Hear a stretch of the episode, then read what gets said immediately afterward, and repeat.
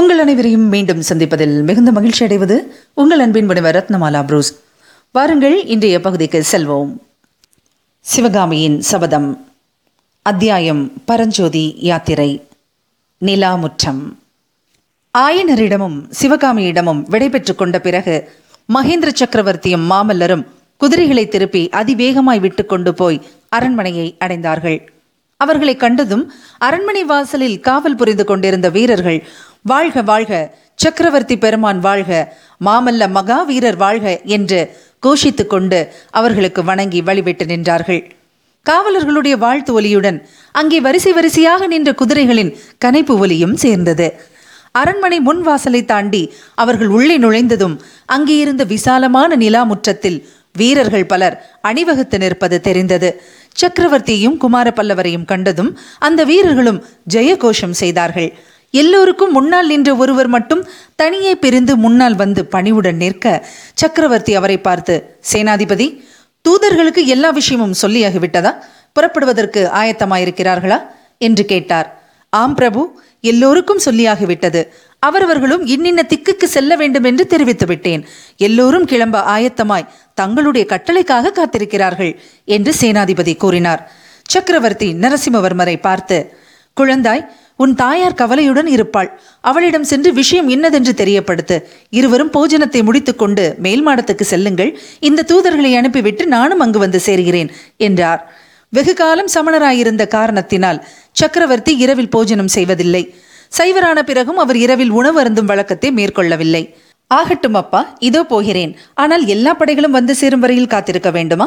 ஆயத்தமாயிருக்கும் படைகள் உடனே போருக்கு புறப்படலாம் அல்லவா? சக்கரவர்த்தி புன்னகையுடன் அதை பற்றி யோசிக்கலாம் குழந்தாய். நீ இப்போது தாயாரை போய் பார் என்றார். மாமல்லர் போன பிறகு மகேந்திரர் சேனாதிபதியை பார்த்து கலிப்பகையாரே தூதுவர்களிடம் சொல்லி அனுப்ப வேண்டிய செய்தி இது. தொண்டை மண்டலத்திலும் சோழ மண்டலத்திலும் உள்ள ஒவ்வொரு கோட்டத்திலும் ஆயிரம் வீரர்கள் அடங்கிய படைகளை திரட்டி ஆயத்தமாய் வைத்திருக்க வேண்டியது. மறுபடியும் செய்தி அனுப்பியவுடனே படை புறப்பட சித்தமாயிருக்க வேண்டும். நான் சொல்வது தெரிகிறதா? என்றார். தெரிகிறது பிரபு. கோட்டையை பத்திரப்படுத்துவதற்கு வேண்டிய ஏற்பாடு எல்லாம் செய்தாகிவிட்டதல்லவா? துறவரத்தாரை தவிர வேறு யாரையும் விசாரியாமல் கோட்டைக்குள் விடக்கூடாதென்று கட்டளையிட்டிருக்கிறேன். வெளியே போகிறவர்களையும் கவனிக்க சொல்லியிருக்கிறேன். நகருக்குள்ளேயும் யார் பேரிலாவது சந்தேகத்துக்கு இடமிருந்தால் சிறைப்படுத்தி காவலில் வைக்க சொல்லியிருக்கிறேன். கோட்டை சுவரெல்லாம் பழுது பார்த்திருக்கிறதா சேனாதிபதி? பல்லவ சாம்ராஜ்யம் நிலைத்து நிற்பது இந்த காஞ்சி கோட்டையின் பாதுகாப்பையே பொறுத்திருக்கலாம்.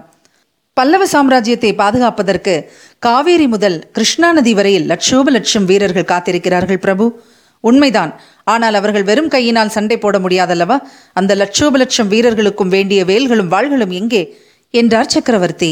சேனாதிபதி கலிப்பகையார் மௌனம் சாதித்தார். கீழே சோழ நாட்டில் வாழும் வேலும் நன்றாய் செய்வார்கள் போலிருக்கிறது.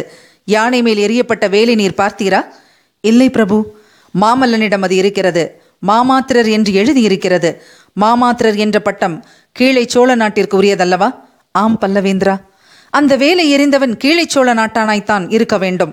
அம்மாதிரி வேலெறியக்கூடிய வீரர்கள் ஆயிரம் பேர் இருந்தால் இந்த கோட்டை காவலை பற்றி கவலை இல்லை. பல்லவ சைனியத்தில் எத்தனையோ ஆயிரம் வேல் வீரர்கள் இருக்கிறார்கள் பிரபு. அந்த வேலை எறிந்தவன் பதினாயிரத்தில் ஒரு வீரன். அவனை அவசியம் கண்டுபிடிக்க வேண்டும். சேனாபதி மௌனமாயிருந்தார். இன்னும் ஒரு விஷயம். காவி துணி அணிந்தவர்களை பற்றிய கட்டளையை மாற்ற வேண்டும். ஆயனரையும் அவர் மகளையும் பார்த்துவிட்டு நாங்கள் திரும்பிய போது ஒரு சந்தின் முனையில் ஒரு புத்த பிக்ஷு நிற்பதை பார்த்தேன். சட்டென்று அவர் நிழலில் மறைந்து கொண்டார். கட்டளை என்ன பிரபு? ராஜவிகாரத்தின் மேல் கவனம் வைத்து புதிதாக வந்திருக்கும் புத்த பிக்ஷு யார் என்று பார்க்க வேண்டும். உடனே ஏற்பாடு செய்கிறேன். பிறகு சேனாபதி கலிப்பகையார் ஒவ்வொரு தூதராக அழைத்து இவர் இவர் இன்னின்ன கூட்டத்துக்கு போகிறார் என்று சக்கரவர்த்தியிடம் தெரியப்படுத்தினார். தூதர்கள் தனித்தனியே சக்கரவர்த்திக்கு வணங்கி விடைபெற்றுக் கொண்டு தத்தம் குதிரை மீதேறி விரைந்து சென்றார்கள். தொடர்ந்து கேட்கலாம் அடுத்த பகுதி. புவன மகாதேவி.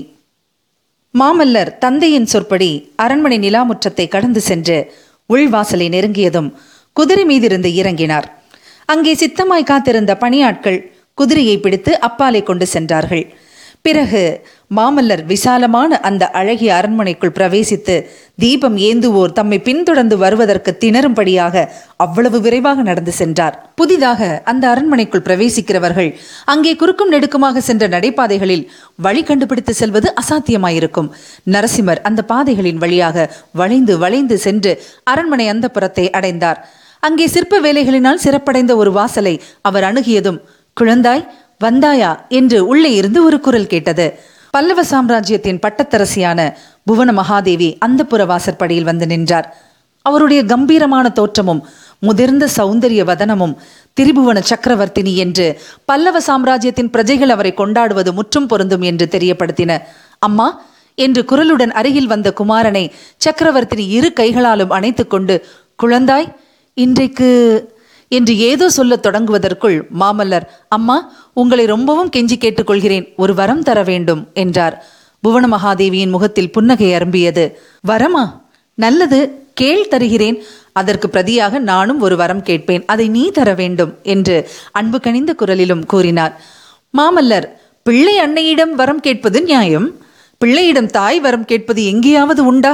முடியவே முடியாது என்றதும் புவன மகாதேவியின் முகத்தில் புன்னகை மறைந்தது. இருவரும் உள்ளே சென்றார்கள். நரசிம்மர் தமது தலையணியையும் ஆபரணங்களையும் எடுத்து வைத்துவிட்டு கால் கை சுத்தம் செய்து கொண்டு வந்தார்.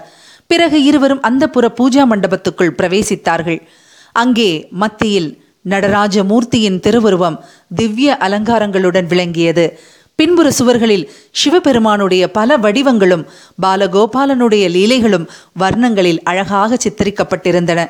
பூஜையெல்லாம் முன்னமே முடிந்தபடியால் தாயும் மகனும் அந்த திருவுருவத்தை வழிபட்டுவிட்டு வெளியே வந்து போஜன மண்டபத்துக்குள் பிரவேசித்தார்கள். உணவருந்து உட்கார்ந்ததும் புவன மகாதேவி குழந்தாய் ஏதோ முக்கியமான செய்தி வந்திருக்கிறதாம். கோட்டை வாசலெல்லாம் சாத்தியாகிவிட்டதாம். அரண்மனை எல்லாம் அல்லோல கல்லோலப்படுகிறது எனக்கு மட்டும் ஒன்றுமே தெரியவில்லை. நீயாவது சொல்லக்கூடாதா? பெண்கள் என்றால் மட்டமானவர்கள். அவர்களுக்கு ஒன்றுமே தெரிய வேண்டியதில்லை என்பதாக நீ கூடவா எண்ணம் வைத்திருக்கிறாய்? என்றார். மாமல்லர் உணவு பரிமாறிக்கொண்டிருந்த பணியாட்களை பார்த்துவிட்டு அம்மா சாப்பிட்டானதும் மேல் மாடத்துக்கு போய் எல்லா விவரங்களும் சொல்கிறேன். ஆனால் ஒன்று மட்டும் இப்போதே கேட்டுக்கொள்கிறேன். இனிமேல் தினம்தோறும் நான் வந்த பிறகுதான் தாங்கள் இரவு போஜனம் செய்வது என்று வைத்துக் கொள்ளக்கூடாது. அந்த வழக்கத்தை இன்றோடு நிறுத்திவிட வேண்டும் என்றார். சக்கரவர்த்தினி குமாரனை அன்பு ததும்பிய கண்களால் பார்த்து புன்னகை புரிந்தார். ஆனால் மறுமொழி ஒன்றும் சொல்லவில்லை.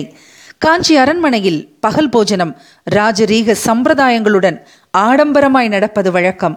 பெரிய சாம்ராஜ்ய உத்தியோகஸ்தர்கள் அந்நிய நாடுகளிலிருந்து வந்த பிரமுகர்கள் சிவனடியார்கள் வைஷ்ணவ பெரியார்கள் பிரசித்தி பெற்ற கலைஞர்கள் தமிழ் கவிஞர்கள் வடமொழி பண்டிதர்கள் முதலியோர் விருந்தாளிகளாக அழைக்கப்படுவது உண்டு. எனவே பகல் போஜன நேரத்தில் அரண்மனை வாசிகள் ஒருவரோடு ஒருவர் அளவலாவுதல் இயலாத காரியம். மற்றும் பகல் நேரமெல்லாம் சக்கரவர்த்தியும் குமாரரும் ராஜரீக காரியங்களில் ஈடுபட்டிருப்பார்கள். எனவே தாயும் பிள்ளையும் சந்திப்பதற்கு ராப்போஜன நேரத்தை சக்கரவர்த்தி திட்டம் செய்திருந்தார். அதற்கு பிறகு அரண்மனை மேல் உப்பருகை நிலா மாடத்தில் அவர்கள் மூன்று பேரும் சந்தித்து பேசுவது வழக்கமாயிருந்தது. இன்றைக்கு சாப்பாடு ஆனதும் தாயும் புதல்வனும் மேல் உப்பருகைக்கு சென்று நிலா மாடத்தில் அமைந்திருந்த பளிங்குக்கல் மேடையில் அமர்ந்தார்கள். பால் நிலவில் மூழ்கியிருந்த காஞ்சி நகரமானது அன்றிரவு என்றுமில்லாத அமைதி பெற்று விளங்கிற்று. நரசிம்மவர்மருடைய மனம் அந்நகரின் கீழ்கோட்டை வாசலுக்கு சென்றது. இப்போது அந்த கோட்டை வாசலை கடந்து ஒரு சிவிகை போய்க் கொண்டிருக்கும். அந்த சிவிகையில் ஆயனரும் அவர் மகளும் அமர்ந்திருப்பார்கள். ஆஹா அவர்களுக்குத்தான் இன்றைக்கு எப்பேற்பட்ட ஆபத்து வந்தது?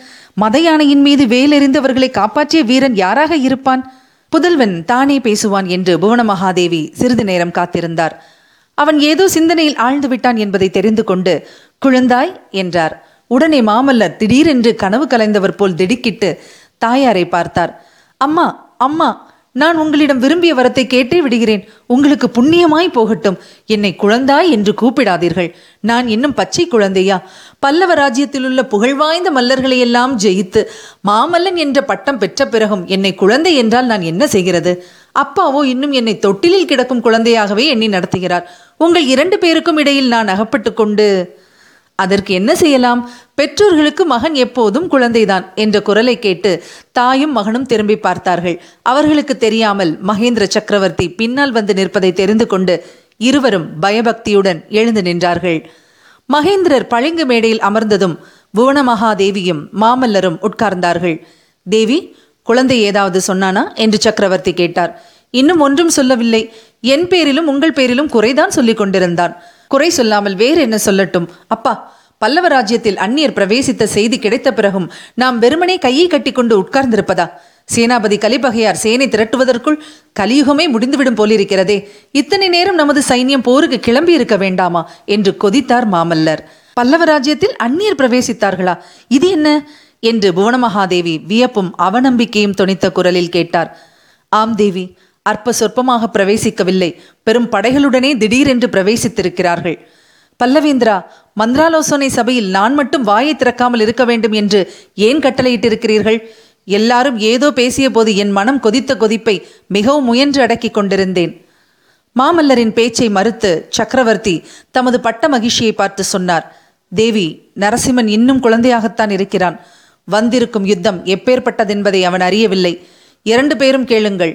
வாதாபி மன்னன் புலிகேசி பெரும் படைகளுடன் துங்கபத்திரை நதியை கடந்து நமது ராஜ்யத்துக்குள் பிரவேசித்திருக்கிறான்.